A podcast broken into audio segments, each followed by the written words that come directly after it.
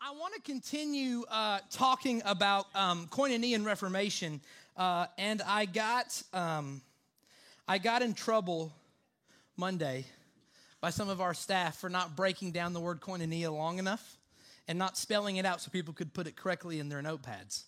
And so we're going to do that first, but uh, we are going to continue talking about koinonia and Reformation, and kind of where I feel like we are we are heading um, and where the church as a whole is heading.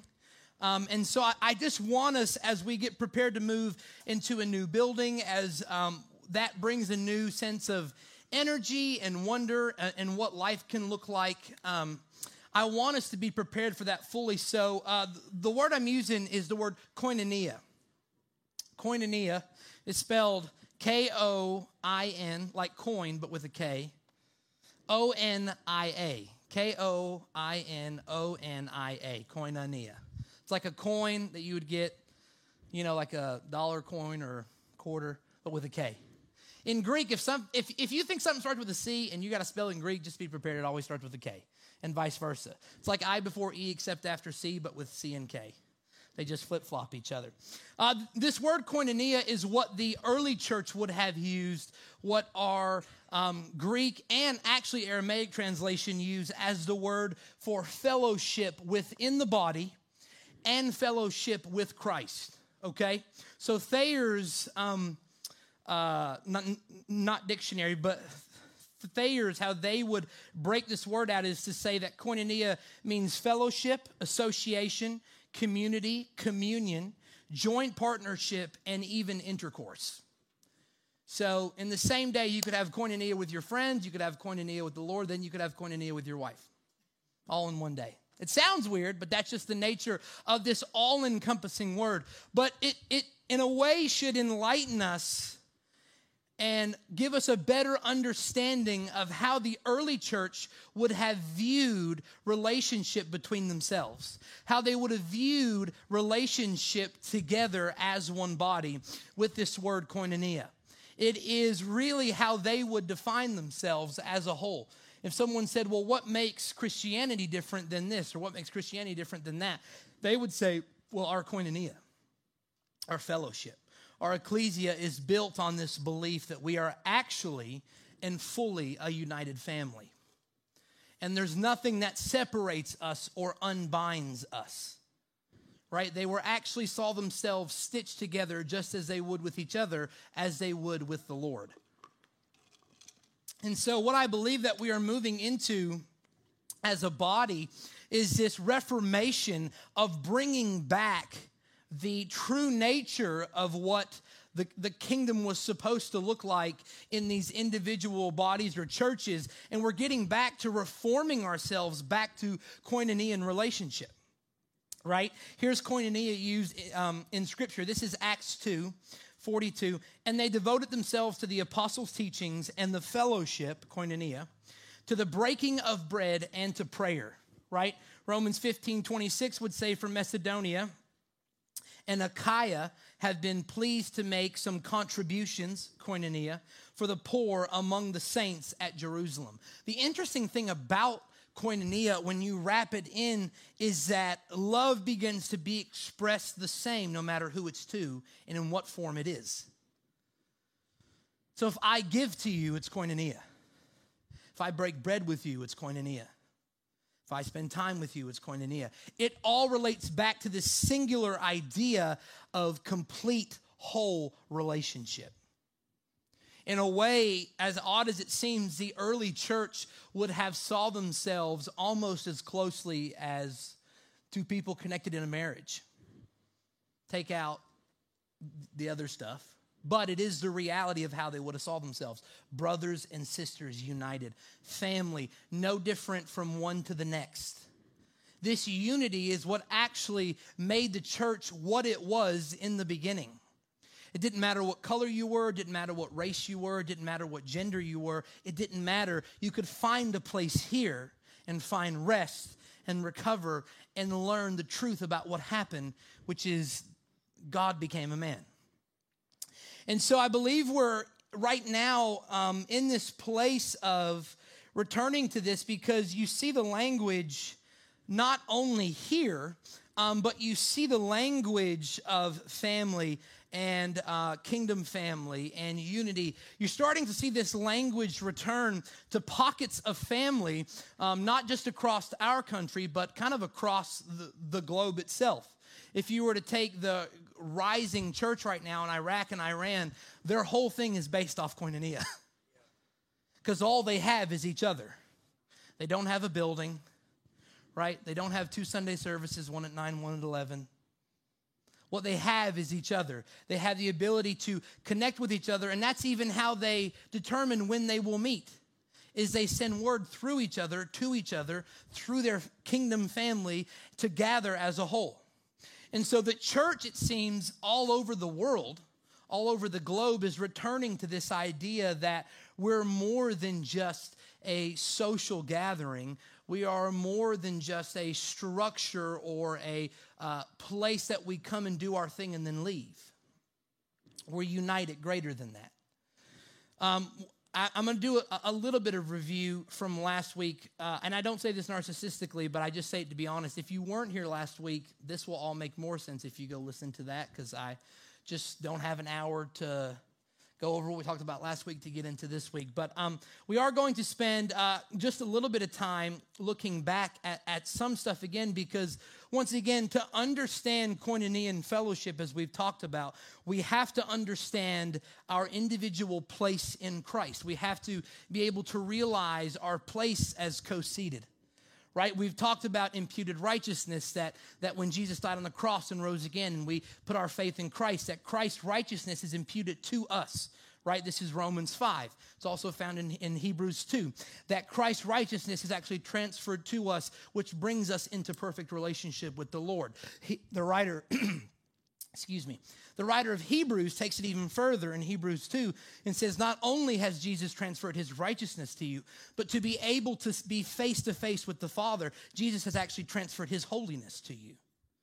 That you have become as righteous and as holy as the Son. Don't mistake that idea as a place of equality, but you need to understand that is a place of seatedness. It is a place of authority. That as much as the Son now sits at the right hand of the Father, you are co seated with Christ in heavenly places right? This is not this is not something new. This is really, really old theology, but we have to understand that is our starting place. Because if if we try and what has seemed to have happened throughout um, at least the last couple hundred years is when people try to get to a place of koinonia, relationship with each other, without the groundedness of who you are and your co seatedness, you will end up in so much insecurity that you will eventually leave that relationship. Right? There is such an openness required to be in full relationship with people to that level, to the same relationship that you would carry with Christ, that unless you understand who you are, if you get around a bunch of people who do understand who they are, and you don't get it, it will eventually push you to be so insecure that you will eventually leave. Which is very hard, but very true, right? When you look at the disciples as they begin their journey with Jesus, everything for them is about who they are, right? It says, the, it says the disciples come to Jesus asking who among them is the greatest. You know, John and uh, John and Jacob, uh, not, uh, John and his brother's mom end up coming to Jesus and saying, "Can my son sit at your left hand and your right hand?" Everything is about authority, who I am, what I'm doing, and these disciples kept dealing with this insecurity until eventually they realized who they individually were in Christ. And it got so pure for them that when Jesus comes back before he ascends, the, the trueness of their identity becomes so real that he can actually tell Peter, You're going to die a horrible death, and John won't. That's what he says, right? He says, You're going to die horribly. And if I choose for John to live forever, that's none of your business. And I can't think of anything worse to sign up for. It's like, hey, you're gonna, you and this guy are gonna do this together. He's gonna live a full, beautiful life, write a bunch of books of the Bible you're to die upside down on a cross burning. What do you think? It's a hard life. But the, the understanding of who you are opens the availability to understand who you've been designed to be. And when you understand who you've been designed to be, you no longer have a concern or worry about who other people are. Right? You're even finding that with children in the room. I am very unconcerned about kids in the room, crying, moving around, walking, whatever it takes because that's not what I'm here to do. That's not my responsibility. That's someone else's responsibility. I'm here in union with Christ. And so I have the fullness of belief that they can do what they need to do and I need to do what I can do. And it doesn't distract me because it's where they are, it's their season. So I want to get talking more about this idea of koinonia union, which is where we're going to land tonight because we're going to stay on this topic for a little while. Um, but we talked a lot last week about understanding that what is coming, and we've used this language a bunch, is this idea of a new wineskin to the body as a whole. And with that comes the uh, unfortunate reality for all of us in some ways that we are going to have to be okay with walking into the mystery of what the church could look like. Because it may not look like what we thought it was going to look like. The big word I used last week was the word nostalgia. I know for myself, I have grown up in the church my entire life, and I love the church model. I grew up going to youth group, I grew up going to kids' church, I grew up going to college and career.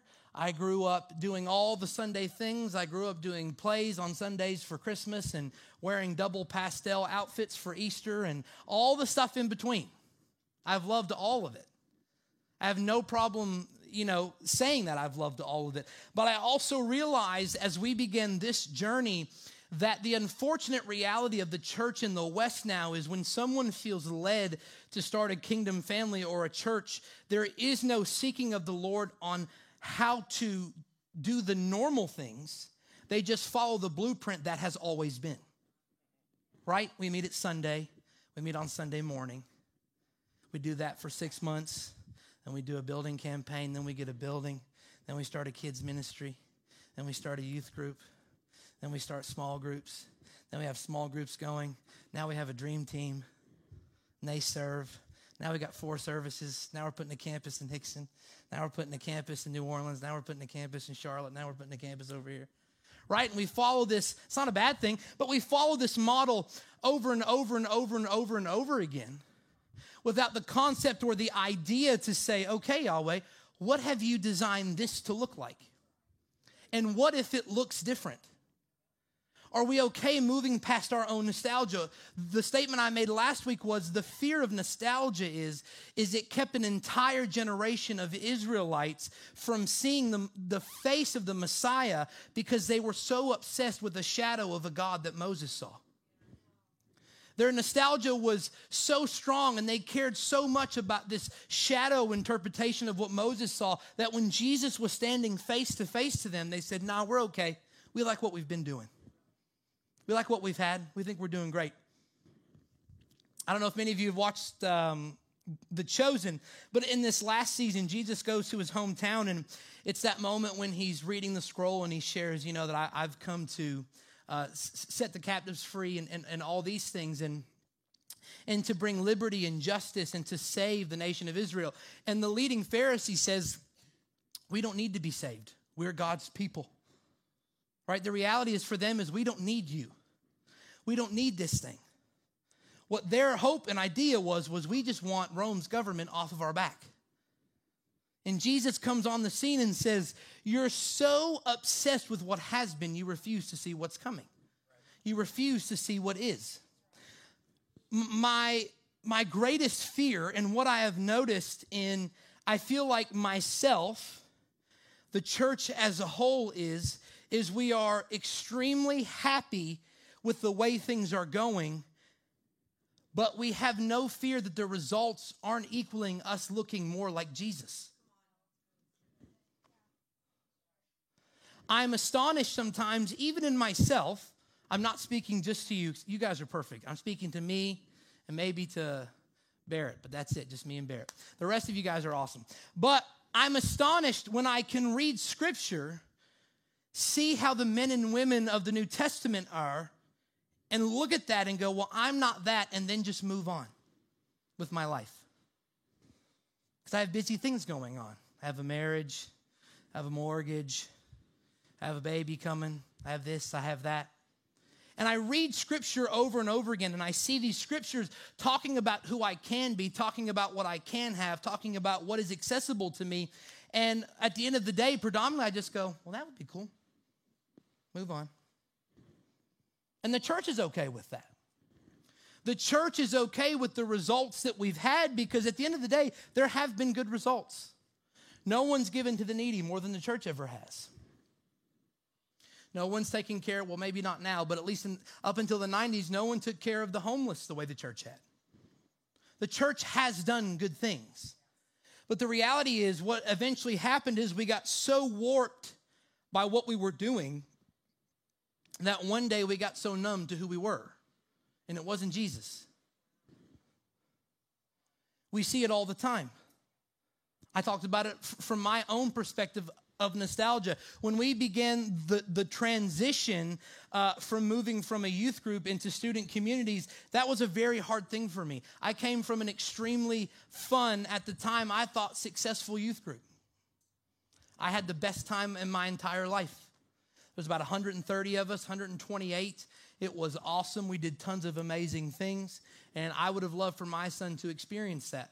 The hard thing is, now that I'm almost 30, I look back, and as far as I know, only six of us are serving the Lord. And as much as I love nostalgia, what I am beginning to realize is, is that no one's actually looked like Jesus. Everyone has great stories. Everyone has great stories of revival. Everyone has great stories of falling out in the spirit. Everyone has great stories of six and seven services a week. I can't tell you the amount of people that I have met that have been a part of or spent a significant time at Brownsville Revival, and the only thing they can talk about is what was, not what is. There's this almost bitterness and anger of losing what they had. And the reality, the shocking thing about it is what they don't understand is the incredible experiences of that moment never actually transformed them into looking like Jesus. And that's why I believe the revival that is coming, as I said last week, is going to look drastically different than the one that is, is coming now. The, the, the move of God, the revival that is coming, will not be seen on a national scale with one hub. Rather, it will be empowered kingdom families operating in their city and region and people actually looking like Jesus. It won't bring fame to a leader. It won't bring, it won't bring, it won't bring fame to one church name. Rather, it will be individuals empowered to be who they are. And so people will not actually have to travel to go find it because eventually there will be kingdom men and women who do it exactly where they are. And the hard part is, is, is, and this is the devastating piece of it, is it's going to take time for it to build because predominantly people won't want to be a part of it because it won't bring the notoriety they're hoping for. And most leaders won't want to lead it because it won't bring the financial success that they're hoping for. People are going to have to find a way to become independently wealthy. Maybe they could tune in to being with the Lord and do it that way. And so I, I once again, I find myself in this shocking place in my own soul often of, and I, it, things are changing, but I still look at scripture and I find myself often still lacking some of the wholeness, some of the fullness, some of the power that I see in the apostles of the New Testament. And yet I seem to go on day by day living my life out the exact same way which basically means at the end of the day, you can sugarcoat it, which basically means I just don't care. I just don't care that someone else looks like Jesus and I don't. I don't care. I can, I can make it pseudo spiritual. I can add a bunch of terms like busyness to it. But at the end of the day, the reality becomes is that we have put values over presence. We have put values over looking like Jesus. The hard thing I talked about last week when you talk about things like this is the fear is that what people will do in their response to get to this place is move into works. But the fullness of looking like Jesus is not found in what you can do. It's found in spiritual rest, which is just doing exactly what Yahweh's told you to do, nothing less, nothing more. And our fear is oftentimes what this means for us is we want to strap up our, our boots and get to work on something. But what Yahweh wants to do is just sit with you in, in the quiet. I think we've become accustomed to being okay with not caring about our own transformation into Jesus because we still, at the end of the day, as my dad would have coined it, love our not yet theology. We love our ability to rest on the laurels of, I may not look like Jesus now, but when Jesus comes, I will, so who cares? It's a, it's a tiny little thing that plays in the back of our head. Well, I know I don't, I'm not over this yet. But Jesus is going to come and I'll be over it. Jesus is going to come and I'll do this. Me and my dad were in Calhoun this week. Um, we were seeing some uh, people we used to be in relationship with. My dad pastored there, and they're all getting very old now. And it's funny because I hear this statement all the time from uh, the predominant rapture generation is, I want to do this, Lord willing, or if the Lord doesn't come back. Well, me and me and my husband are going here if the Lord doesn't come back. Me and my husband are going to redo our kitchen next year if the Lord doesn't come back. Right? Everything is a caveat. Everything is, we're going to fix our marriage next year if the Lord doesn't come back. So we're praying he comes back so we don't have to put the work in. Because I could just look like Jesus and not have to be married to him anymore. No husbands and wives, right? On new earth. And so we we constantly, whether it's in a tiny way or a big way, we constantly stumble in these, these precepts we live in of I don't have to truly worry about it. Because at the end of the day, it's going to happen for me anyway. And it's it's it's out of this idea somehow we have that the, the goal has often been to accept Him and then wait for Him. We accept Christ and then we wait for Christ. That's been the two step program we've often all grown up with.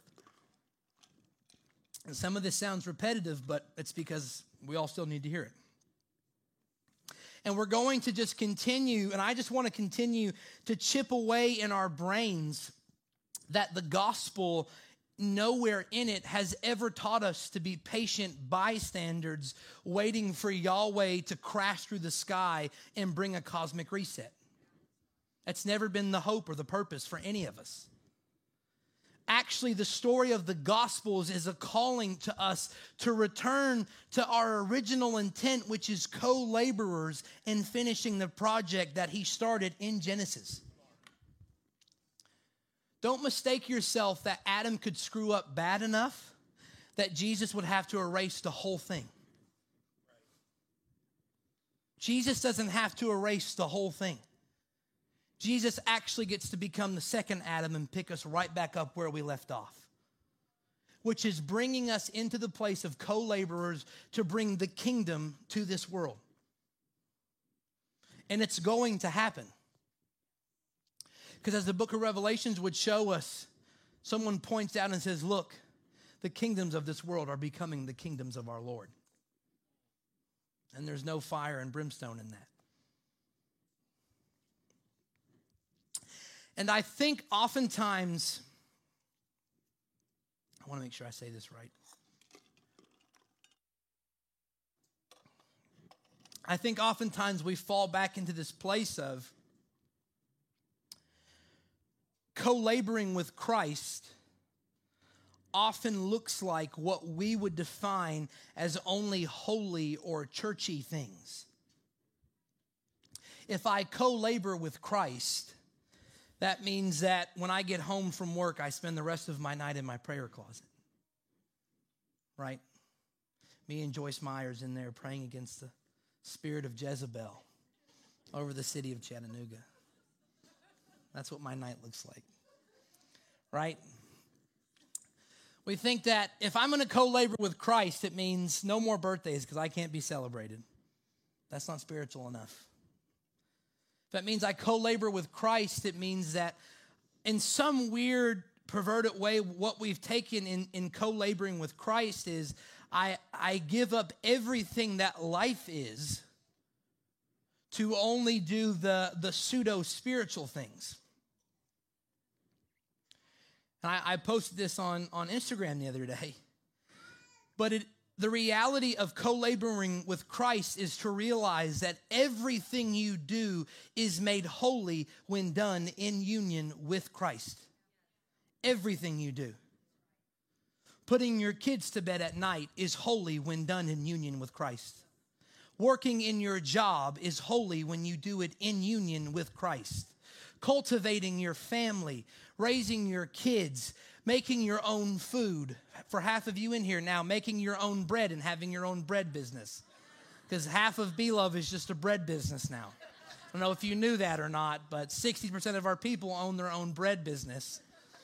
Uh, so we're we're free on bread for the rest. If the apocalypse comes, we're good on bread. But all these things at the end of the day are co laborers with Christ when done in union with Him.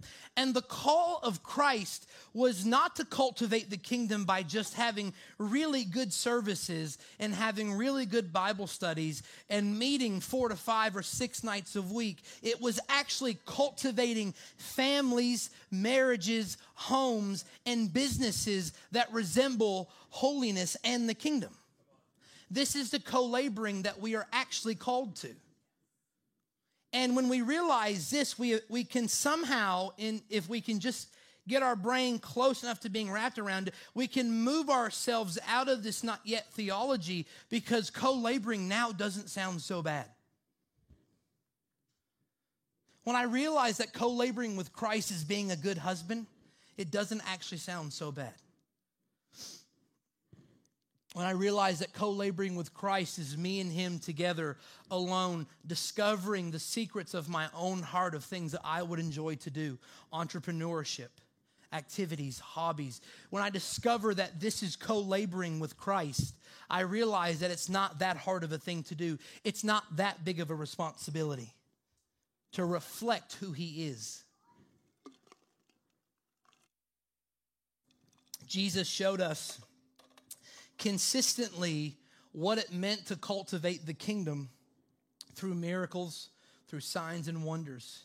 But Jesus also taught us how to cultivate the kingdom and what that could look like through having friends, through enjoying friendships, through sharing meals with people, enjoying his mother. For 29 years, having a vocation, building things, probably playing some type of sport. I don't know what they played back then. Fiddle ball or some type of Jewish game. I don't know. Spinning dreidels.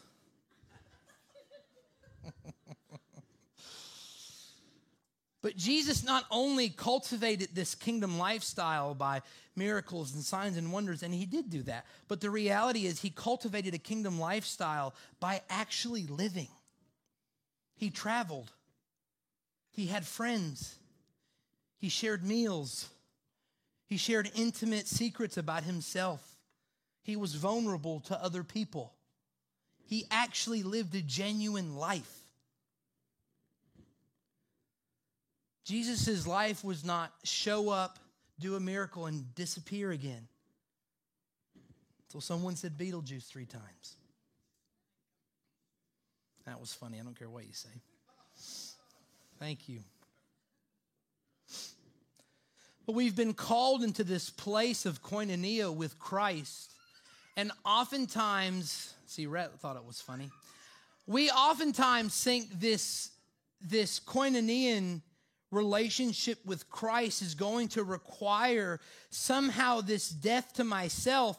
And it does require death to myself, but not in the sense of the things I find joy in Rather, the death of myself and who I define myself as and finding true joy in union with Him. And then living out those things. One of the things I love so much and I, I admire um, about Crystal Christian, she loves being talked about from the stage. So, one of the things I love is is she's never really carried a desire or a hope that eventually what she would do is work here full time. She's never saw her gift as a prophet and thought to herself, I just can't wait till I get paid to prophesy. I just want to be paid a bunch of money just to be shooting out words every hour. Bing, bing, bing, bing, bing. And so she's not cultivating this lifestyle, hoping one day it, it turns into some financial game. Instead, what she's doing is she's cultivating a family. She has vocation. She's building a home. She's raising children. She has a marriage. And she's a prophet. And in her eyes, all those things remain as holy as the other thing. And they don't require some path to become something more. That's a hard place to be because oftentimes the other things don't seem as holy. But it's what we've been designed to do. It's who we've been designed to be, is to co labor with Him and become an image bearer of what life can actually look like. What life can actually be in union with Christ. It is a very different story. It is a very different story than our not yet theology.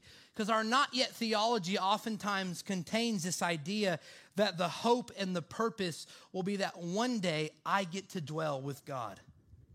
That's what I was taught as a kid. Is if you act good enough, one day you'll get to dwell with God. And the message of the Gospels is radically different than that the message of the Gospels is, is that actually God set a plan in place to once again dwell with his people. Jesus came not to show us an escape plan. Jesus came to show us that the, the, the plan and purpose of Genesis is back on track. And now Christ doesn't come in the cool of the day, Christ dwells within us permanently. We've become a holy tabernacle. John 14 says it like this. I'm going to use some scripture so you guys think I'm not lying. John 14, 18 through 20 says this I promise that I will never leave you help, helpless or abandon you as orphans. I will come back to you. Soon I will leave this world and they will see me no longer, but you will see me because I will live again and you will come alive too. Jesus did live again three days later, by the way. So when that day comes, you will know that I am living in the Father and that you are one with me, for I will be living inside of you. This was the shocking revelation of what Jesus came to say. This is radically different than what Israel in any way was expecting. That no longer there was going to be required a middleman, a priest between God and me. Instead, what there would be is a people group who would become king priests, like Melchizedek himself. And Yahweh, the creator of the cosmos, would actually dwell internally in them. And through them, wherever they went, the tabernacle of God would be. That is radically different.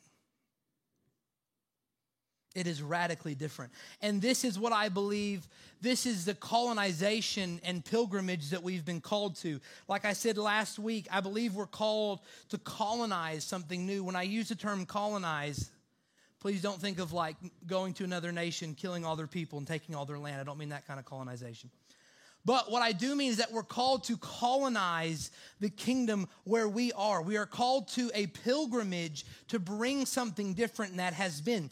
And not only are we called to do that with Christ dwelling inside of us, but if we look at the overarching narrative of Scripture as a whole, we actually see signposts that this has been God's plan all along through these almost prophetic examples of it. God calls the nation of Israel out of Egypt. not to escape off the planet, but to go to a new place and show what a city of God can look like. And in the midst of it, he builds a tabernacle where he can dwell. This is the first example. But God once again dwells in a place. Israel gets seized again by Babylon and then by Greece. And once again, we see this prophetic signpost of the overall plan that has always been in place. Because Israel returns back to their nation to once again show the world what God's people and their nation will look like. But when they rebuild their second temple, God doesn't show up. And so Jesus comes on the scene and they're waiting for this example, this idea of how are we going to bring the fire back? How are we going to create Israel again as a nation? And Jesus says, I've come to do a new thing. And there will be no Jew or Gentile. Rather, there will just be my people. And I'm not going back to Moses' covenant, I'm going further, and I'm going back to Abraham's covenant. I'm going back to the original covenant that I made that Abraham's people would number the stars, that his children would be as vast as, as the sand on the shores. And as Paul would, would write, that we are all, in a way, Abraham's children. And just as Abraham's faith in God got counted to him as righteousness, now your faith in Jesus transfers God's righteousness to you. This is the place you've been designed to be in koinonia reformation, to create koinonia relationship within, with and with, with and within Christ. You are not, excuse me. This is the reason why we have transitioned from the titles of servant to sons and daughters. This is what Jesus says or this is what, sorry, this is what Paul says. Paul says now, I believe it's in Ephesians, Paul says, now he is unashamed to call you his brothers and his sisters. And he comes boldly to the Father to proclaim who you are to the Father.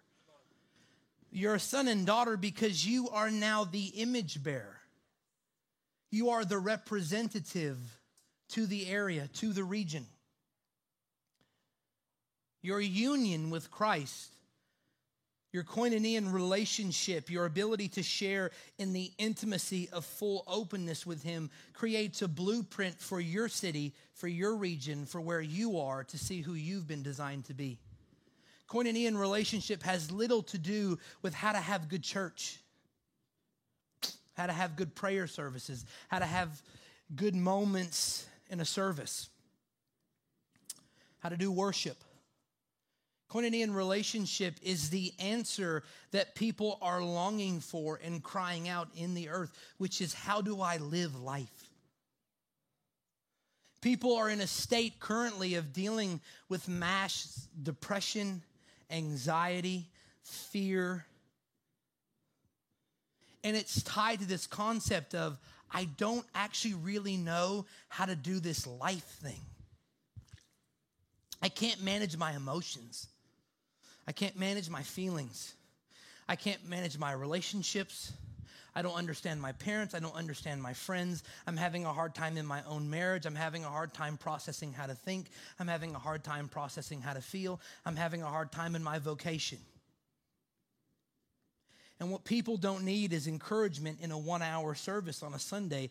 What they need is to understand how to live their life. They need to understand how Christ would have woken up and been you today.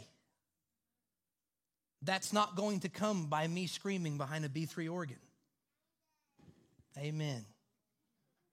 Kaya gets it. She knows. Rather, it's going to come by you in your place of work, in your family, in your area of influence, being so tightly niched to Christ that you begin to live the life that you were purposed for, and people begin to cling to that.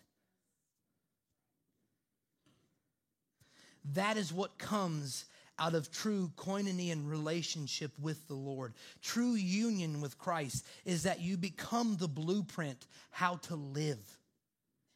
People are struggling and staggering in ways on how to live. And the world is constantly changing what it means to live and how to live. And man and women are becoming more and more purposeless. At the end of the day, predominantly most people now are, are, are, finding ways and tools and paying for things simply just not to think and simply not to think about how they're purposeless. And the world, I believe, is in this place right now of needing revival from the place of people need to be revived. People need to be revived to their emotions again. People need to be revived to what purpose means again for a man, for a woman, for whoever you are. People need once again to be revived on what it means to be alive, what it means to raise a child, what it means to own things, what it means to cultivate a family. And oftentimes we are so exhausted from the thought of co laboring with Christ because what we oftentimes think it means is carving out more time away from me and more time doing things I don't desire to do. And co laboring with Christ is simply doing what you're already doing in union with Him. Discovering things maybe you haven't seen in union with Him. The hard part about that is, is unfortunately, we're so caught up in so many different areas of life, we have no single focus. In koinonia, relationship with the Lord requires one single focus and one single value, which is presence. I'll break down. I feel like we use that word so vastly, it can lose its meaning. Presence meaning the, the one desire to know where the Father is, who the Father is, to commune with the Father, and to know what the Father feels about you and what you feel about Him. That's what presence means, to break it down. It takes one f- single focus, one single, va- one single value, in letting everything fall behind this idea of I'm simply seeking after Him. Let's look at some scripture on it. This is Matthew 6, and I'm actually going to read this in the English Standard Version because I'm super holy like that. Matthew 6 19, Jesus says this. He says, Do not lay up for yourself treasures on earth where moth and rust destroy, and where thieves break in and steal. But lay up for yourself treasures in heaven, where neither moth nor rust destroy, and where thieves do not break in and steal. For where your treasure is, there your heart will be also. The eye is a lamp of the body. So if your eye is healthy, your whole body will be full of light. But if your eye is bad, your whole body will be full of darkness. If then the light in you is darkness, how great is the darkness? Let's start at the beginning. We're aware of this concept, and we've we've we've broken this down before, so hopefully hopefully everybody remembers. But we are widely aware that when Jesus talks about laying up treasures in heaven, he's very little talking about some type of ruby or jewel that you're going to have in some type of mansion on another planet one day, or some big fat uh, diamond you're going to have at the top of your crown. Right? Rather, what we understand is that heavenly treasure is actually, and this is actually, this word, I, I, won't, I won't say that I stole this one. This is from Dr. Simmons' commentary in the Passion Translation. He says that heavenly treasures represent eternal realities. To lay up heavenly treasures for yourself is to focus on eternal realities, to focus on the values and the things of the eternal life, which is the kingdom. Paul later breaks down in, in Colossians that not only are we to lay up heavenly treasures and realities for ourselves, but they are We're not waiting for some type of post mortem to get them, they're accessible now. Colossians 1 3 through 5 says this Every time we pray for you, our hearts overflow with thanksgiving to Father God, the Father of our Lord Jesus Christ. For we have heard of your devoted lives of faith in Christ Jesus and your tender love towards all his holy believers. Your faith and love rise within you as you access all the treasures of your inheritance stored up in the heavenly realm. For the revelation of the true gospel is as real today as the day you first heard of our glorious hope, now that you have believed in the truth of the gospel. The more you believe the truth of the gospel, which is that Jesus came to save you, Jesus came to return you to original intent, the more you begin to access your heavenly treasures, which is simply eternal realities eternal focuses. If I were to try to break that down in my own opinion for myself, I would say that focusing on earthly treasures is simply seeing value in the things that I can touch my home, my investments, my cars, my things. But Jesus describes these eternal realities, these eternal treasures, as things like my family, my spouse, my relationships, my ability to heal the sick, my ability to let blind people see again, my ability to allow the deaf to hear, my ability to access the prophetic my ability to be a blueprint to those around me in my region. These are these, these heavenly treasures, these eternal realities in which we are called to live in. And as we further ourselves in our belief in the gospel, as Colossians would say, we begin to gain more and more access to those exact things. And what they do is they begin to produce in us an understanding of what value is so that we can pursue true value as they rise up within us.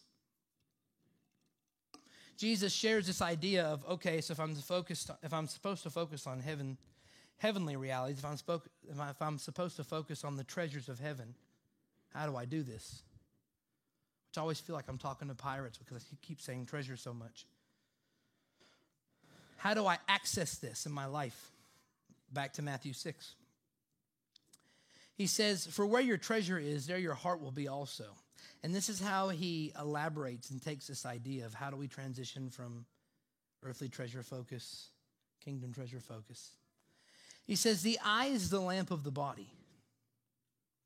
So if your eye is healthy, your whole body will be full of light.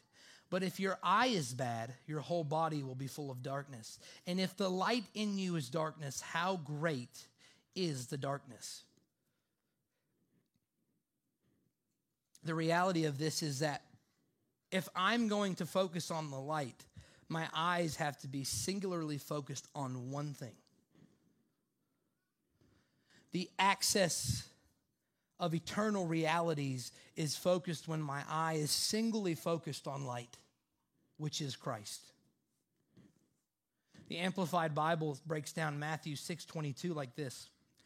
The eye is the lamp of the body, so if your eye is clear, or spiritually perceptive, your whole body will be full of light. And then it says this in abbreviations benefiting from God's precepts.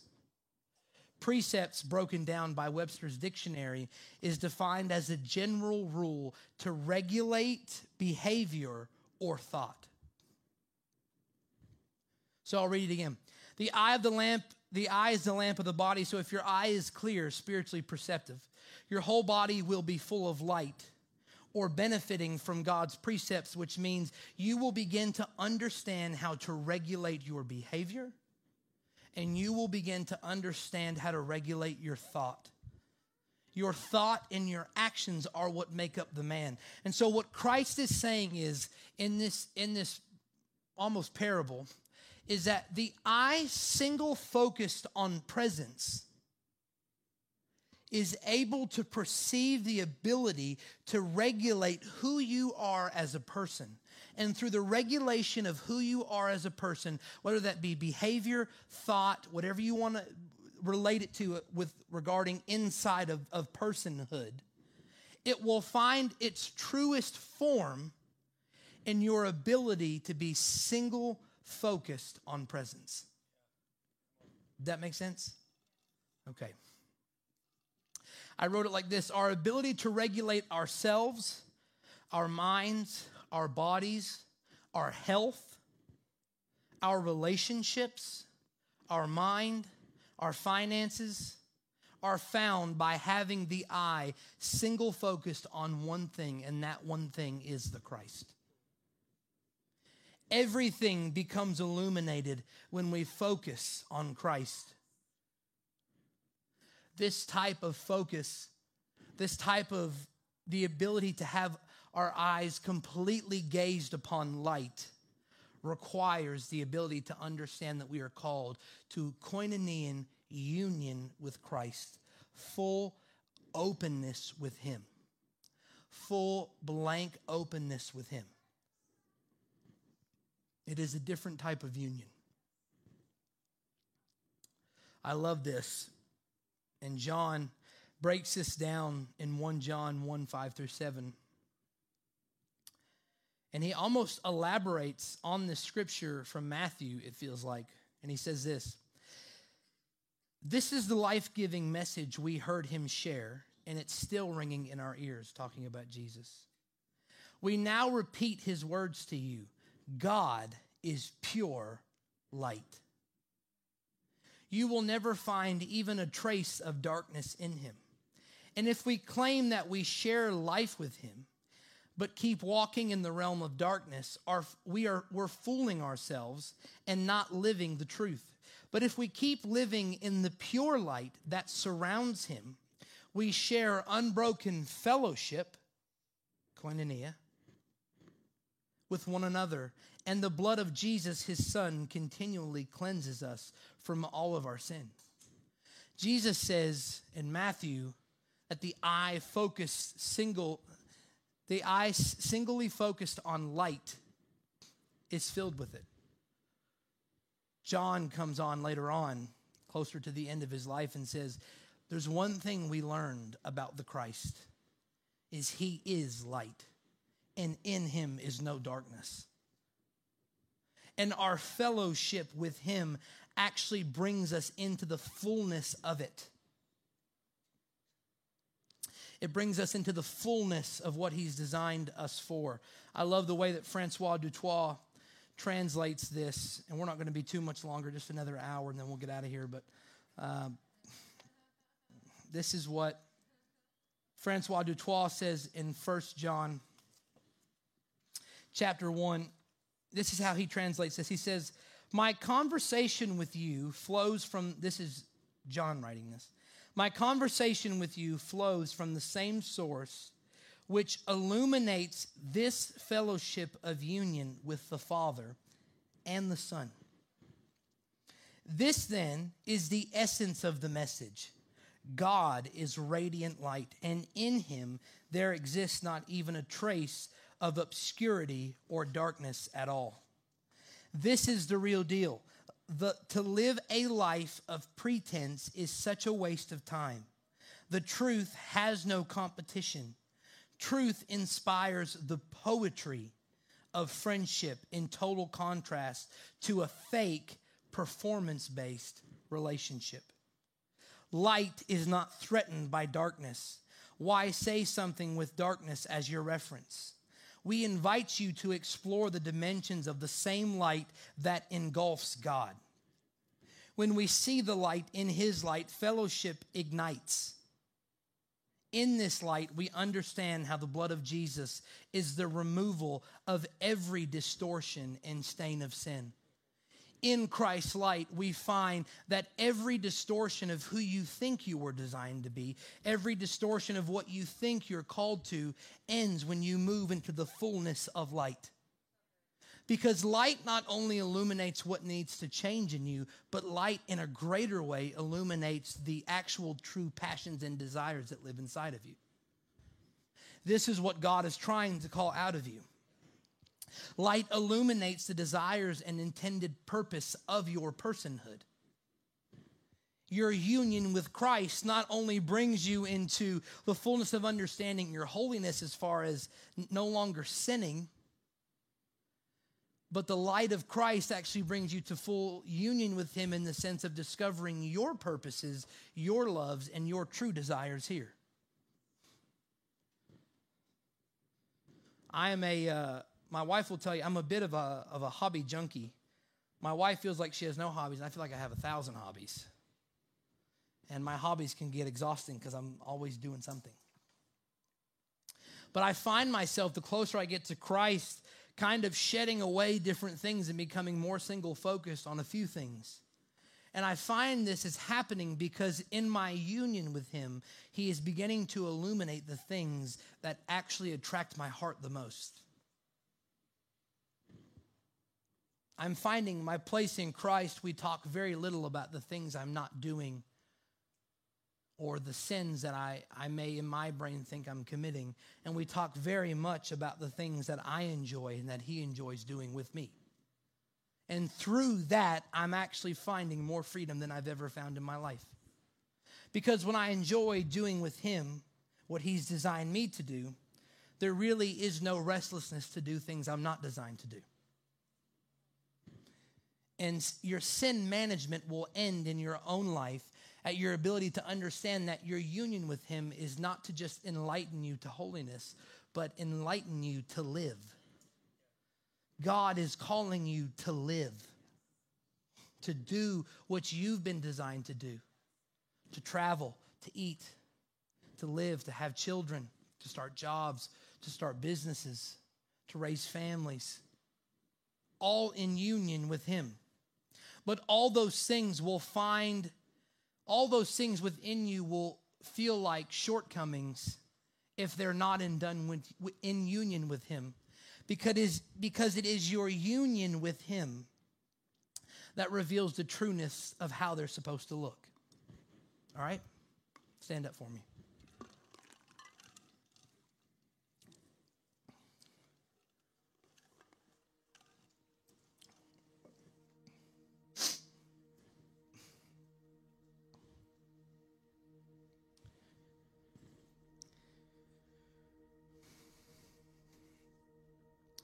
I believe our church and the church as a whole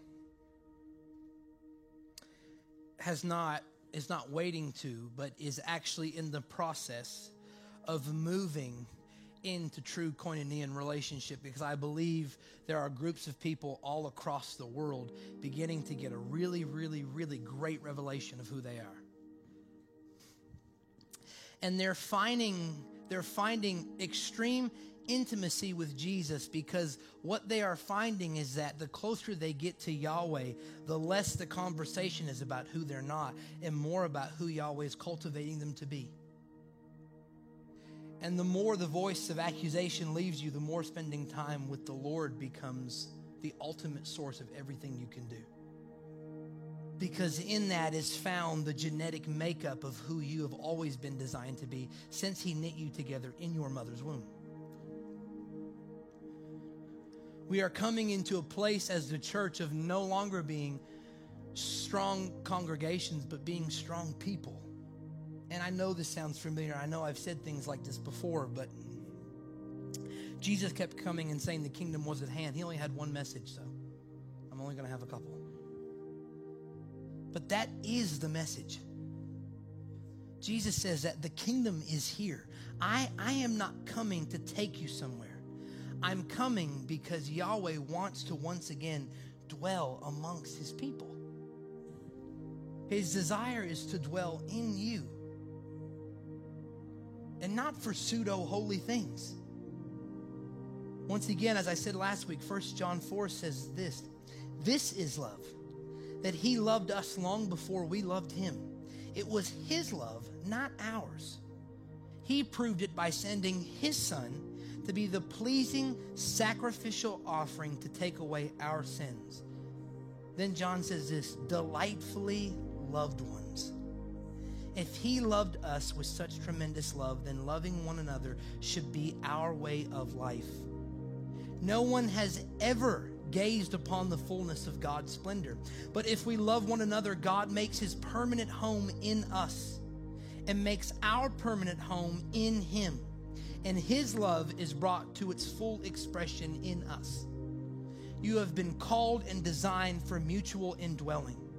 The crazy thing about this scripture is that the call that John gives us is if Christ loves us, and desires koinonia relationship with us, then my only response should be koinonia relationship with you. And it is actually my koinonia relationship with those around me that lead me to the full expression of what Yahweh has intended for us, which is mutual indwelling of Christ in me and me in Christ.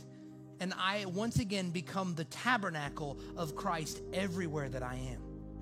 Everywhere that I go becomes the kingdom. That's who you're called to be. And you are going to need to begin to, in your own mind, reform this idea of what it means to be in union with Him, which is prayer, which is worship, which is all these things. Don't mistake it.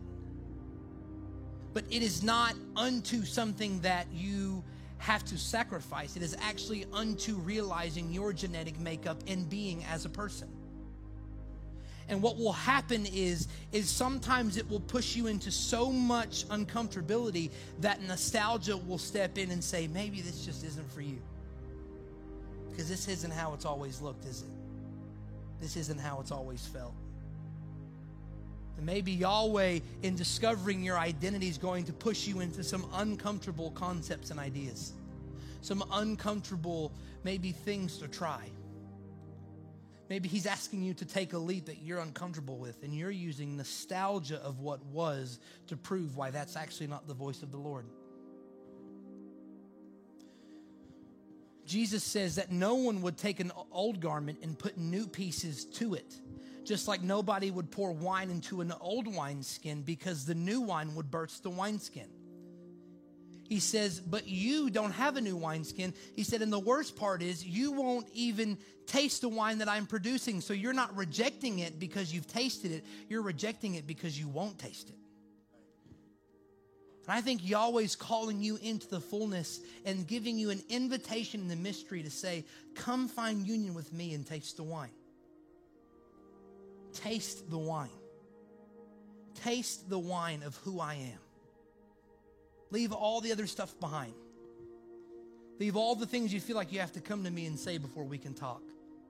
Leave all of it behind and just come and sit with me and taste what I have for you.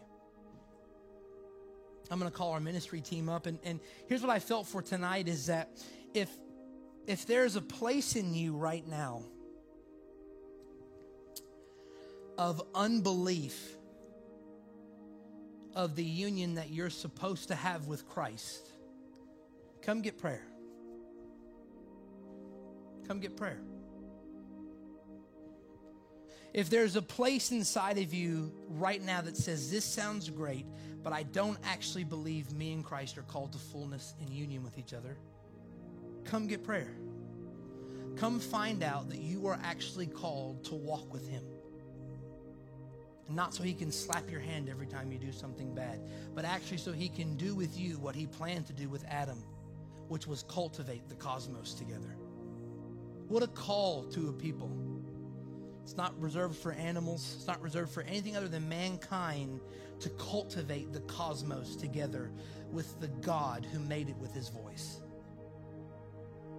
Father, we thank you tonight for what you are cultivating in our house. We thank you that koinonia and fellowship is beginning to become closer and closer, stitched more and more together. We are so excited and just blown away at the fact that you could look at one of us and see all of us. That we are beginning to find our union in you and find our union with each other. Let us become not the blueprint of good church, but let us become the blueprint of good men, good women. Let us become the blueprint of good husbands and good wives. Let us become the blueprint of healthy sons and healthy daughters, and healthy parents and healthy business owners. Abba, help us to understand that we are called to be your image bearer, to resemble you to those around us. Let us help the broken, not by our words, but by our presence and our being. We worship you in Jesus' name we pray.